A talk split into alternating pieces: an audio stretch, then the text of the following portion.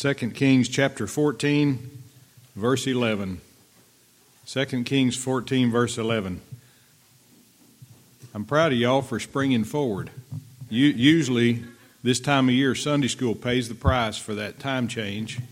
People say, Oh, I didn't set my clock. Well, since the iPhones set their own clocks, you are without excuse if you say, I didn't set my clock. Everybody has an iPhone, except maybe one or two. Yeah. Well, Jess, you're just flat out responsible then. He just turned his clock. Thank you, sir. He, oh, okay. All right. Second Kings chapter 14 and verse 11.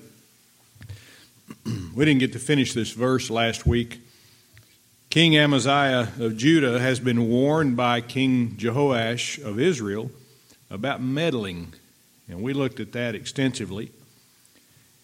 And Amaziah, rather than being content with his victory over the Edomites and going back to Judah and ruling over his people, decided he was going to pick a fight with Israel. And I don't think that's going to work out well for him. We're going to see. In fact, I know it's not. I've read ahead. And you're glad I did, or I'd be rambling up here. So let's look at verse 11. I hope you're in 2 Kings 14, verse 11. But Amaziah would not hear. Therefore, Jehoash, king of Israel, went up. He and Amaziah, king of Judah, looked one another in the face at Bethshemesh, which belongeth to Judah. It says Amaziah would not hear. And as I told you at the end of last week's message, it doesn't mean Amaziah could not hear. It means that he would not hear. It was a choice. Now, this message being sent to Amaziah was either read in his hearing or he read it himself, but we know he heard the message with his ear. And that word hear, H E A R, as it's translated from the Hebrew into English, the word hear is not limited to receiving the sound transmitted to the ear and registering it in the brain as something you heard. In fact, the word hear is translated as the word obey 81 times in the Old Testament. So you take the original Hebrew word, and for whatever reason, the King James translators said, we'll put it as obey 81 times, and the other several hundred times it'd be the word hear.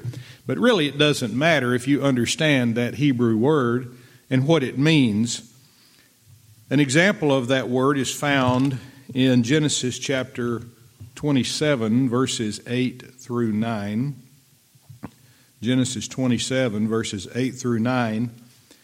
And this is a very simple application of it, where Rebekah, Isaac's wife, tells her son Jacob, Now therefore, my son, obey, that's the same as the word hear, obey my voice according to that which I command thee. Go now to the flock, and fetch me from thence two good kids of the goats, and I will make them savory meat for thy father, such as he loveth. now, do you think that when Rebekah told Jacob to go and fetch two goats for supper for her dad, well, he had a hearty appetite, didn't he? Two goats. Do you think Rebecca just expected Jacob to listen to her and then not do what she told him? No, of course not.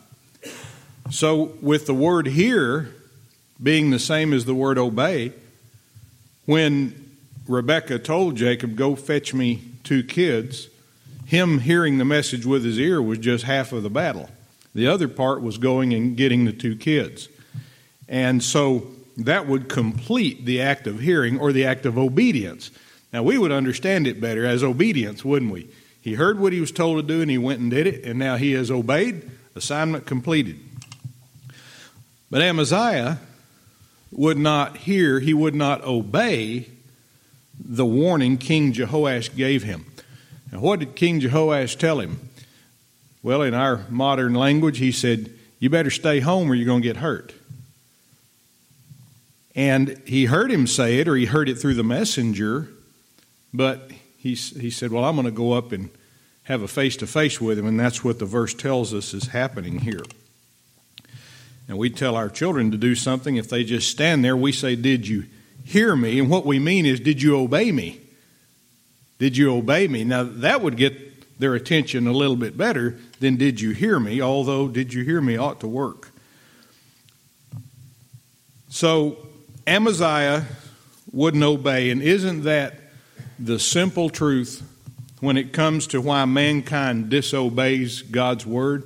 It's not that we don't see it, because we do. It's not that we don't hear it taught to us, we do. Every time a teacher or pastor reads scripture to you, explains to you what it means, and says, it's a command, God said to do it or God said not to do it, and we do the opposite, then we've heard it with the ear, but we haven't obeyed it, and therefore we really haven't heard it. We've refused to hear it in the same way Amaziah refused to hear the warning Jehoash gave to him. Many people hear it with the ear, but they refuse to believe it. And if you refuse to believe what God's word says, then you're also refusing to do what God's word says. Here's another example Exodus chapter 7. In that chapter, Moses and Aaron had gone before the Pharaoh with a command. Do you remember the original request Moses and Aaron made of the Pharaoh? And that was for him to let the children of Israel go three days' Sabbath journey in the wilderness to worship their God, and then they'd come back. That was the request.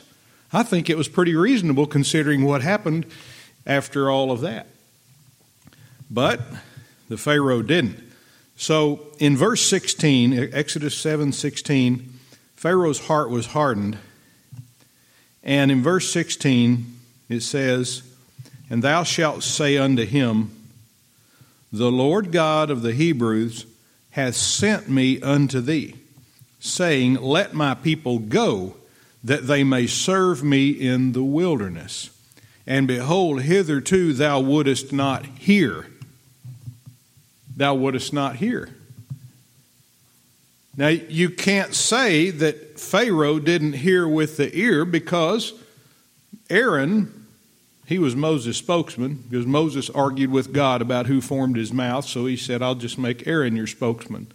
That had to be a thorn in his side for most of his life, but that's the way it was.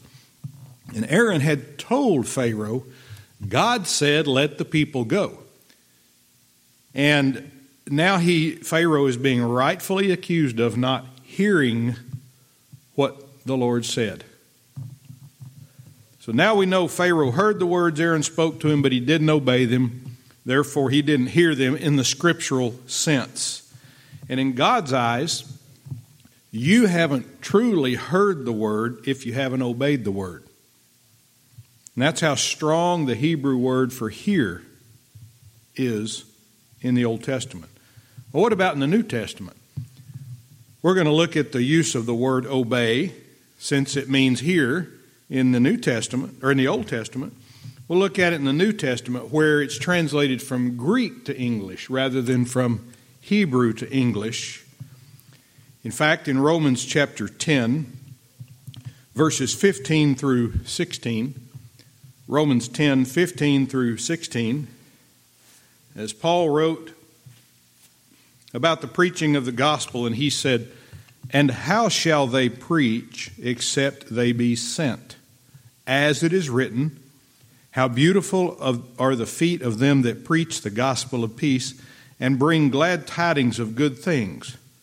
But they have not all obeyed the gospel. For Esaias, that's Isaiah, saith, Lord, who hath believed our report?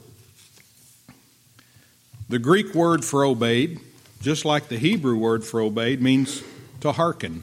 In fact, it's translated as hearken one time in the New Testament. To hearken or to hear.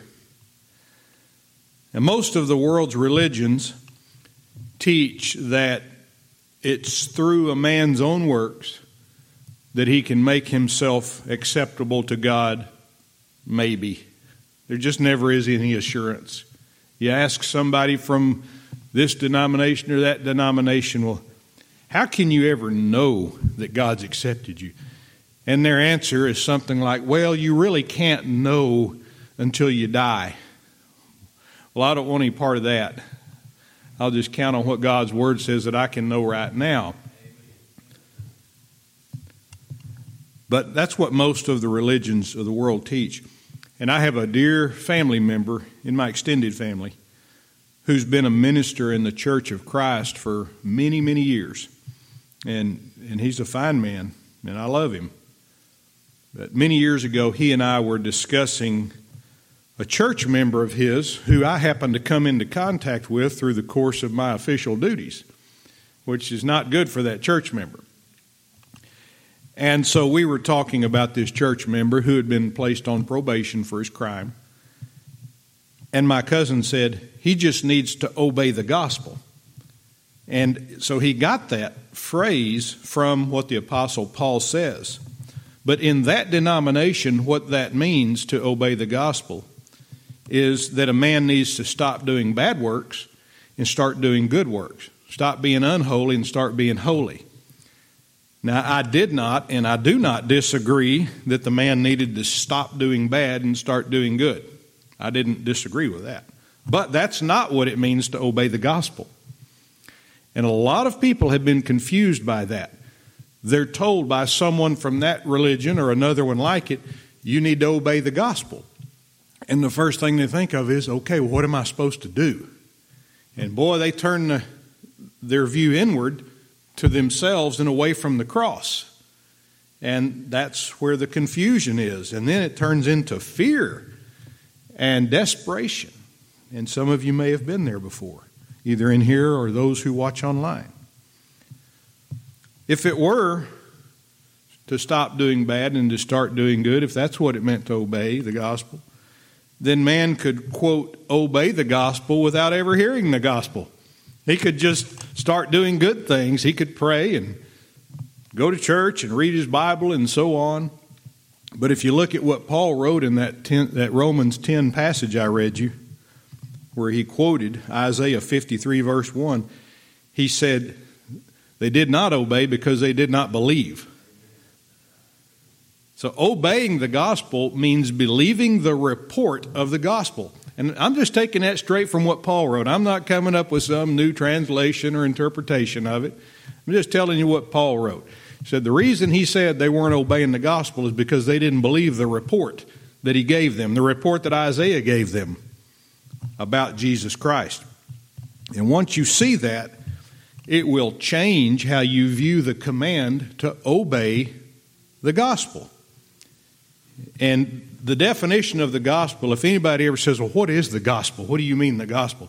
Hey, that's 1 Corinthians 15, verses 1 through 3. That's where the gospel is defined that Jesus died and was buried and rose again and was seen above by above 500 brethren, the greater part of whom remain unto this day. That's where the gospel is.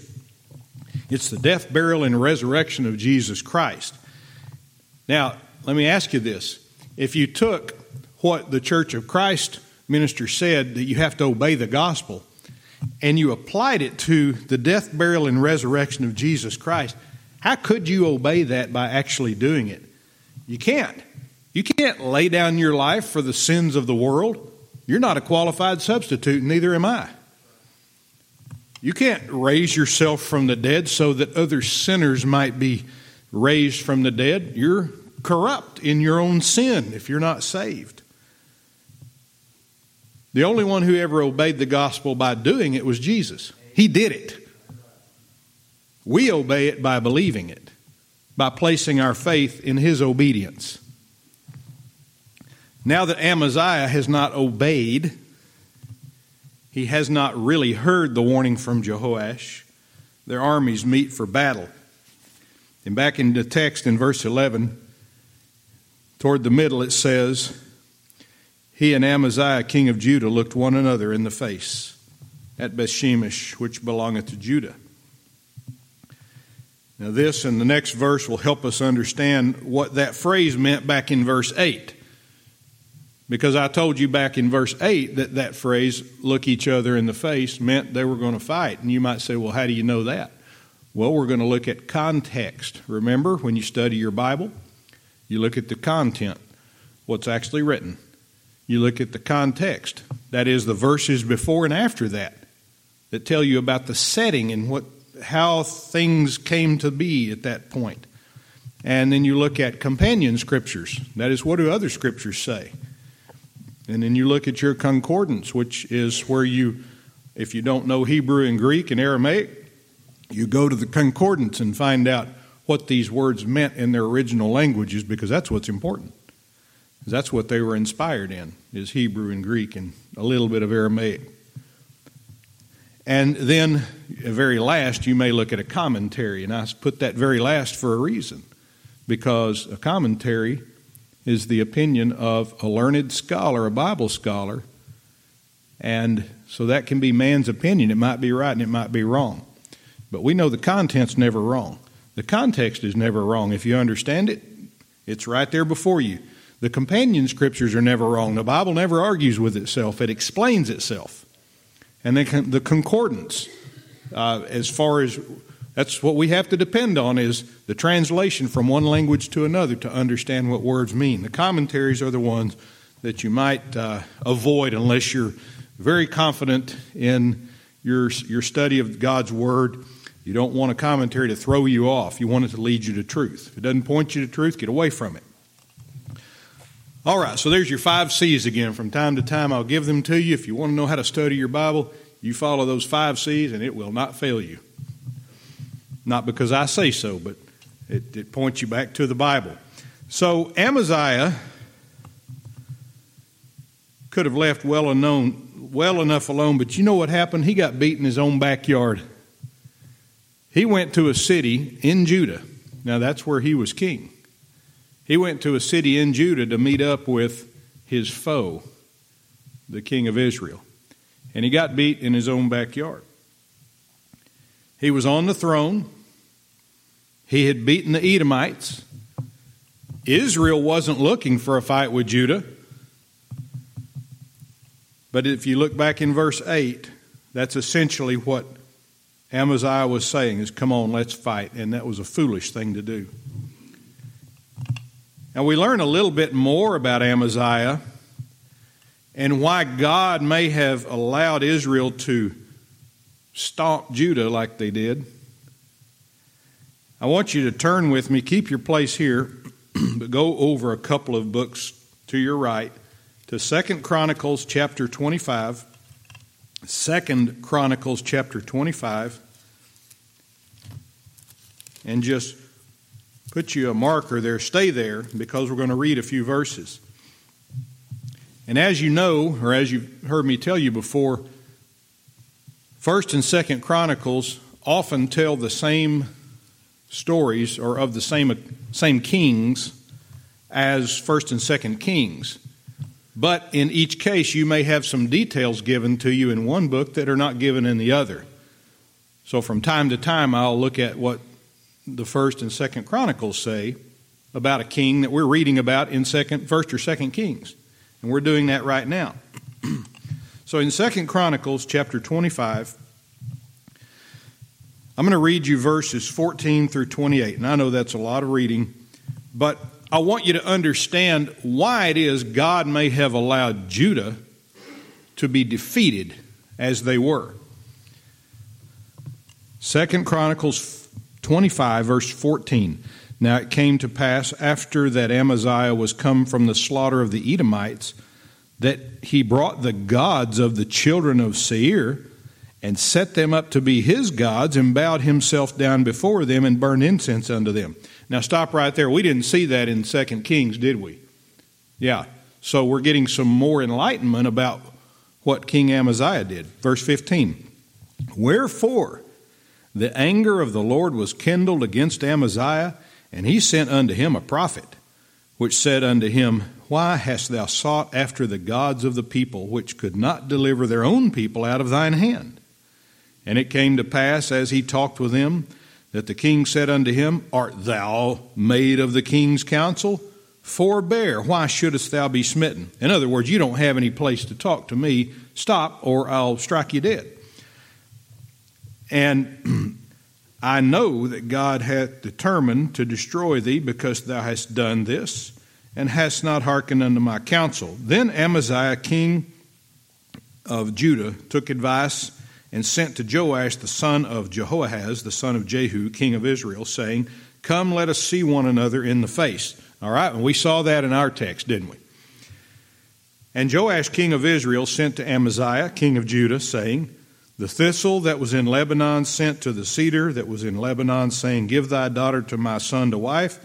And there passed by a wild beast that was in Lebanon and trode down the thistle. Thou sayest, Lo, thou hast smitten the Edomites, and thine heart hath lifted thee up to boast.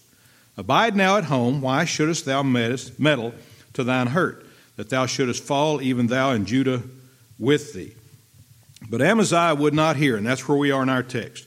For it came of God that he might deliver them into the hand of their enemies, because they sought after the gods of Edom. That's why God delivered Israel, or Judah into the hand of Israel. So Joash, the king of Israel, went up, and they saw one another in the face, both he and Amaziah, king of Judah, at Bethshemesh, which belongeth to Judah. And Judah was put to the worst before Israel, and they fled every man to his tent. And Joash, the king of Israel, took Amaziah, king of Judah, the son of Joash, the son of Jehoahaz, at Bethshemesh, and brought him to Jerusalem, and brake down the wall of Jerusalem from the gate of Ephraim to the corner gate, 400 cubits, which we will read about. And he took all the gold and silver and all the vessels that were found in the house of God with Obed Edom, and the treasures of the king's house, the hostages also, and returned to Samaria. And Amaziah the son of Joash, the king of Judah, lived after the death of Joash, son of Jehoahaz, king of Israel, fifteen years. Now, the rest of the acts of Amaziah, first and last, behold, are they not written in the book of the kings of Judah and Israel? Now, after the time that Amaziah did turn away from following the Lord, they made a conspiracy against him in Jerusalem, and he fled to Lachish. But they sent to Lachish after him and slew him there. And they brought him upon horses and buried him with his fathers in the city of Judah. Now, keep your place there, but go back to the text where we were. I wanted you to hear those words so that as we study our text, you'll say, oh, yeah, that's what happened that we're not seeing here in 2 Kings chapter 14. So go back to 2 Kings 14 and now look with me at verse 13. and Jehoash, king of Israel, took Amaziah, king of Judah, the son of Jehoash, the son of Ahaziah, at Bethshemesh, and came to Jerusalem and brake down the wall of Jerusalem from the gate of Ephraim unto the corner gate 400 cubits. The home court advantage did not help Amaziah in Judah. In sports, the home court advantage is often a little bit of extra help to the home team. They've got that wild crowd cheering for them and booing the other team and making all kind of ruckus in the gymnasium or on the football, in the football stadium. And they're on a home court or a home field they're familiar with, especially in basketball where depth perception and colors and all of that make a big difference when you're shooting a basketball trying to shoot it into a 18 inch rim, and it's awfully difficult if you're somewhere where the depth perception is off. Where you have in, at your home court, you may have a wall six feet behind the basket or 10 feet behind the basket. And if you go to the Frank Erwin Center in Austin, there is no wall behind the basket. It's a clear glass, and there's thousands of people sitting behind that that uh, backboard, and it makes a difference. So the home court advantage is big in sports, and it's it's also big in a military battle. Now, you think about going and fighting a, a, group of people who live in the mountains and you're from the plains, and you go to their mountains and you fight them on their home turf, you're probably going to lose, or it's going to cost you more than if you'd have fought them at a neutral site or on your own home court. And so, if you get beat on your home court in basketball or football or baseball, it's more embarrassing than getting beat on your opponent's court or field. And certainly, not only did uh, Joash capture or beat Amaziah's army, he captured Amaziah and he marched that captured king right back to his own home city, his capital city, and broke down about 600 feet of wall. That's what 400 cubits are. If you remember, a cubit is the distance between the crook of the elbow and the tip of the middle finger, and it is roughly a foot and a half. Now, it depends on how long your arms are, doesn't it? But for an adult man, a cubit is roughly 18 inches. It might be 19 on some and 14 on another. So that's why I say this was uh, approximately, uh, it was 400 cubits, so it was about 600 feet of wall. Now let's look at verse 14. And he, that's Jehoash, took all the gold and silver and all the vessels that were found in the house of the Lord and in the treasures of the king's house and hostages and returned to Samaria. Now, that was the capital city of Israel at that time. So Jehoash stole from the Lord's house, he stole from the king's house, he took hostages, and he went home with all of it and all of them. Amaziah meddled to his hurt, didn't he? But he also meddled to the hurt of the people of Judah. Those hostages were doing whatever it is they do before they become hostages. And they would have still been in Jerusalem had their king not lifted up himself with pride and tried to take on Israel. Let's look at the treasures of the house of the Lord for a moment. You know, really, what good are those treasures if the people who are supposed to be using them properly aren't using them properly or are not using them at all? If they're not observing the ordinances that God gave to Israel, to his people. These were daily ordinances the morning and evening sacrifice and all the offerings, the things the priests were supposed to do. When we studied Exodus and Leviticus and Numbers, especially Leviticus, we learned in fine detail what it was the priests were supposed to do. We learned about every ordinance, every sacrifice, every thread that went into every curtain and now, these priests beg the question have they been preaching God's word at all in Israel? Had the people been hearkening to it? And the answer is probably no and no. But had that happened, none of these things would have happened to Amaziah and to Israel, to Judah. Now, what about the treasures of the king's house? It says here that Jehoash took those too. Well, Amaziah was obviously not content with the treasures in his own house because he wanted the treasures of the king of Israel too. That's why he said, Let's look one another in the face. He wanted Jehoash's treasures. Listen to a parable that Jesus taught about such a man. And if you'll just write it down, it's in Luke chapter 12 verses 16 through 21. Luke 12, 16 through 21. This man in the parable and Amaziah have a few things in common. So here's the parable. It's speaking of Jesus, and he spake a parable unto them, saying, The ground of a certain rich man brought forth plentifully. And he thought within himself, saying, What shall I do? Because I have no room where to bestow my fruits. And he said, This will I do. I will pull down my barns and build greater. And there I will bestow all my fruits and my goods. Now, what does that tell us? He already had barns that were full of goods, so full that he couldn't fit another ear of corn or whatever his goods were in those barns. And he said, This will I do. I will pull down my barns and build greater and there I will, will I bestow all my fruits and my goods. And I will say to my soul, Soul, thou hast much goods laid up for many years. Take thine ease, eat, drink, and be merry. He probably had a Tom Landry hat and a cigar on and sitting in a lawn chair with his flip flops when he was saying that, looking up at the sky. I could just see him now. But God said unto him, after this conversation he had with himself about how rich he was and what he's going to do about it, God said unto him, Thou fool, this night thy soul shall be required of thee. Then whose shall those things be which thou hast provided? So is he that layeth up treasure for himself and is not rich toward God.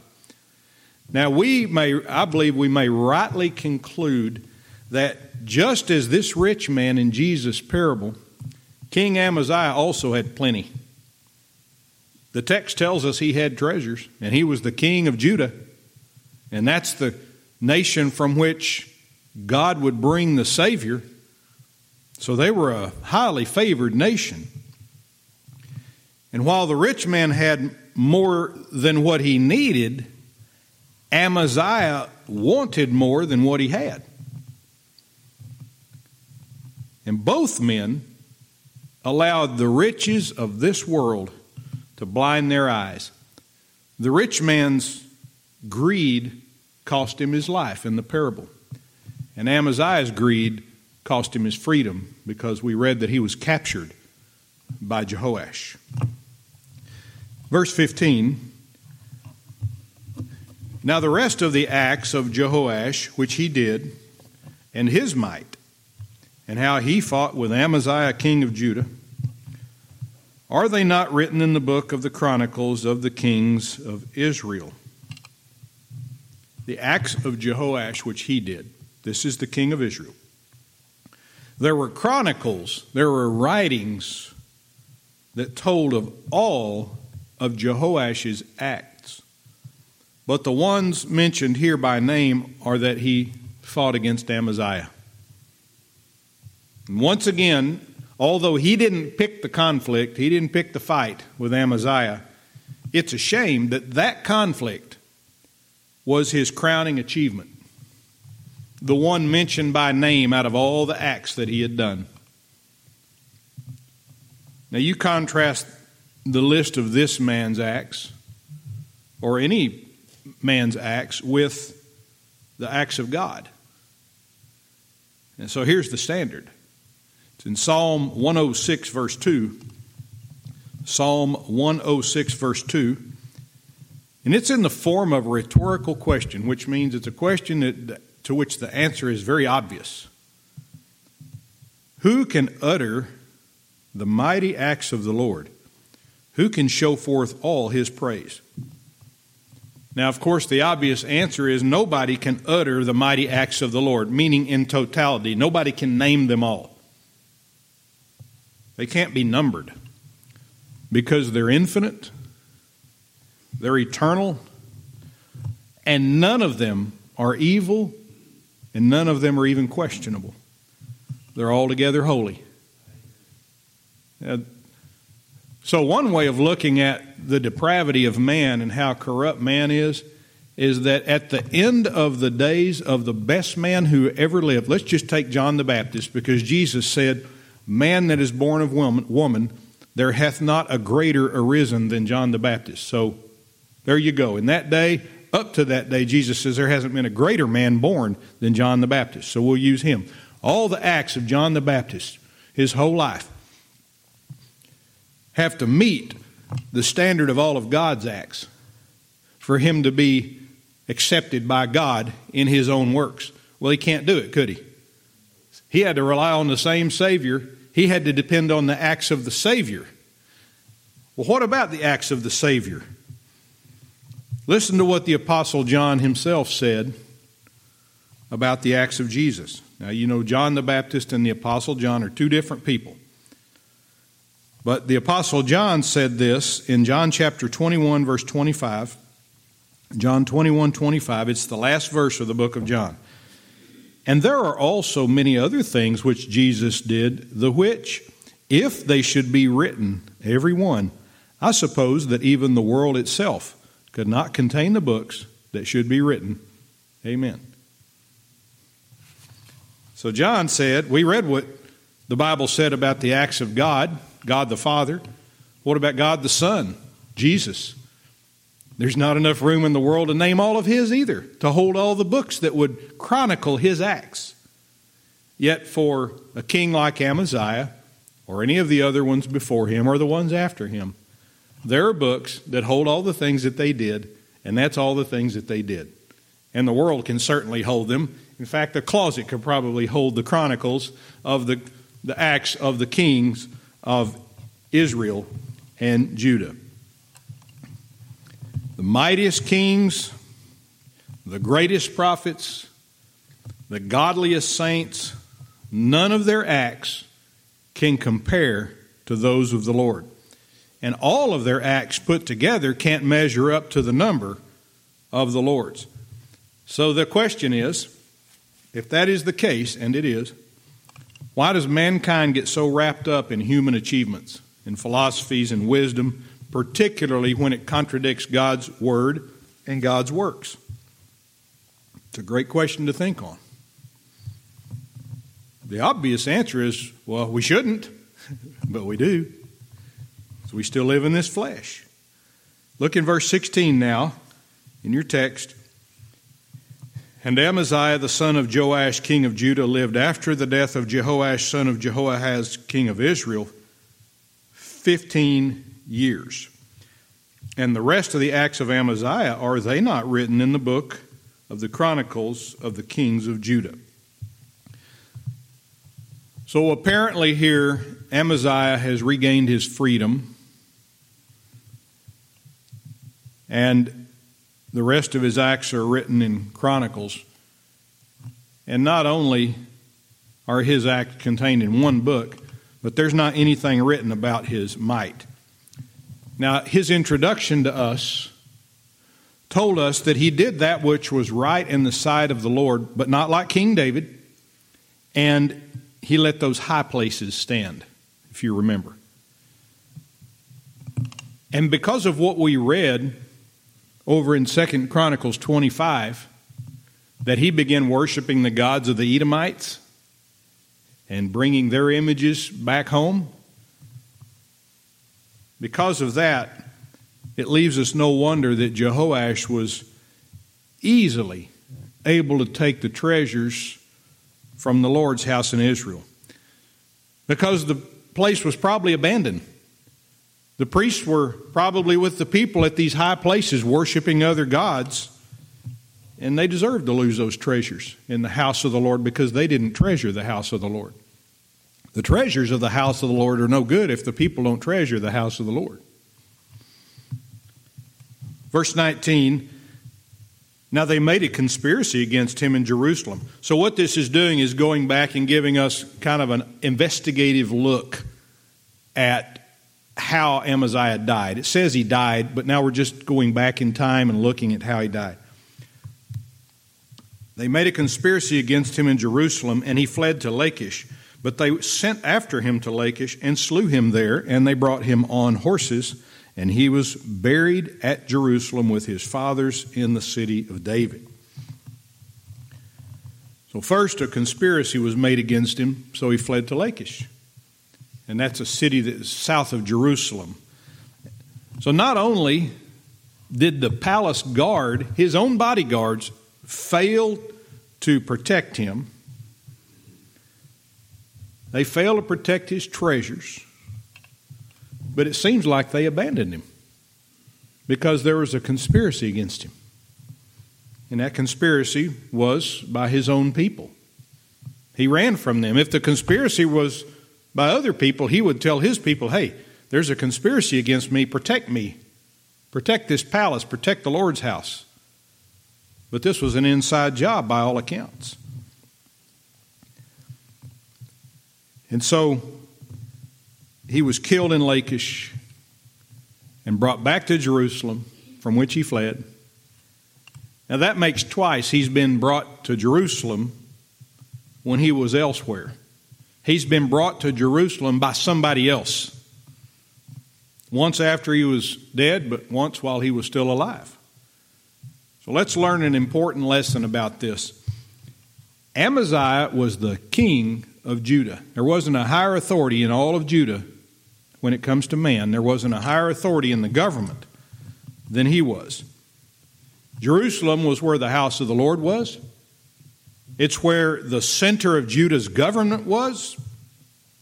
And this is where Amaziah should have been. First, seeking the Lord, and then governing his kingdom according to God's word. It has to be that way. The king has to seek the Lord. And when he seeks the Lord, then he'll obey the Lord in the governing of his kingdom. That's all God wanted from the kings of Israel. and Judah. And going out to battle with Israel and then fleeing to Lachish when the conspiracy was made against him, both involved Amaziah leaving the place where he should have remained. Now, what happens when we leave our responsibility? Because that's what he did. Both times he left his primary responsibility. Well, in Amaziah's first case, when he fled his responsibility, he ran into trouble, didn't he? He fled straight into the arms of trouble. And in the second case, he ran from trouble when he should have stayed in Jerusalem rather than running to trouble against Judah. In his last days, he should have stayed in Jerusalem rather than running from trouble to Lachish. First time he ran to trouble, the second time he ran from trouble. I want to give you an example of a group of people whose responsibility was to live, to stay, to work in a certain place and not to be somewhere else. No matter what was happening, this was their responsibility, and it's found in the book of Numbers, chapter 1, verses 52 through 53. Numbers 1, verses 52 through 53. And the children of Israel shall pitch their tents, every man by his own camp, and every man by his own standard. That's like a flag or an ensign throughout their hosts. But the Levites shall pitch round about the tabernacle of testimony, that there be no wrath upon the congregation of the children of Israel. And the Levites shall keep the charge of the tabernacle of testimony. It was just as important for each of the 12 tribes of the children of Israel to pitch their tents by their own camp as it was for the Levites to pitch their tents around the tabernacle. If the Levites left their camp, let's say they said, you know what, we're going to pick up and go spend the night with the Simeon's tribe over here on this wing, then wrath would come upon the children of Israel. And if one of the tribes, let's say the tribe of Issachar, said, Well, I don't, I don't like this sun when it sets, it's really hot. We're going to go over here on the other side and get some shade in the evening, then that side of the formation would be weakened. And if everybody pitched where they wanted to, put their tents wherever they wanted to, there'd be absolute chaos and confusion. Now, we have a saying at my workplace stay in your own lane. And the people who say it the most are the worst offenders. But stay in your own lane. Football coaches will tell players, you do your job. Don't worry about everybody to the left and the right of you. Do your job. If you do your job and you do your job, if you have 11 people on the field doing their job, then you get the most out of your team. And because of our flesh being the way it is, we tend to get in another person's lane rather than staying in our own. We just drift over, don't we? Just get interested in what's going on over here, and we mind other people's business and forget to mind our own. Every one of us do that. And this can be tricky to navigate because, on one hand, we are social creatures. We interact with each other, we work on teams in groups as a church, we shop in stores together, and, and so forth. Now, here's an example. I hate Costco. My wife loves it, but I hate it. The carts are one and a half times as wide as the normal grocery cart, and so what happens every time I go in, somebody is in the middle of the aisle with one of those extra wide carts. I can't go around either side, and their speed is well below the speed limit. And so, in order to keep from running into someone, I have to mind their business just a little bit. I need to see where they are where they're going, and about how fast or slow this is going to happen. But I also have to mind my business by maneuvering my cart safely so I don't hit someone. So there's a there's a healthy balance right there. So here's a takeaway. And boy, this would if Amaziah would have just if he'd have been here for the preaching today, maybe he would have picked up on this. Here's a takeaway. If minding someone else's business causes you not to mind your own business, then you're out of line.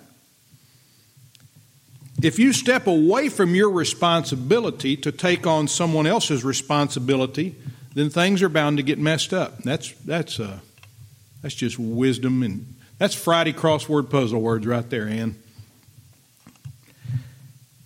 Amaziah stepped away from his business to mind Jehoash's business, and he was defeated, looted, and captured.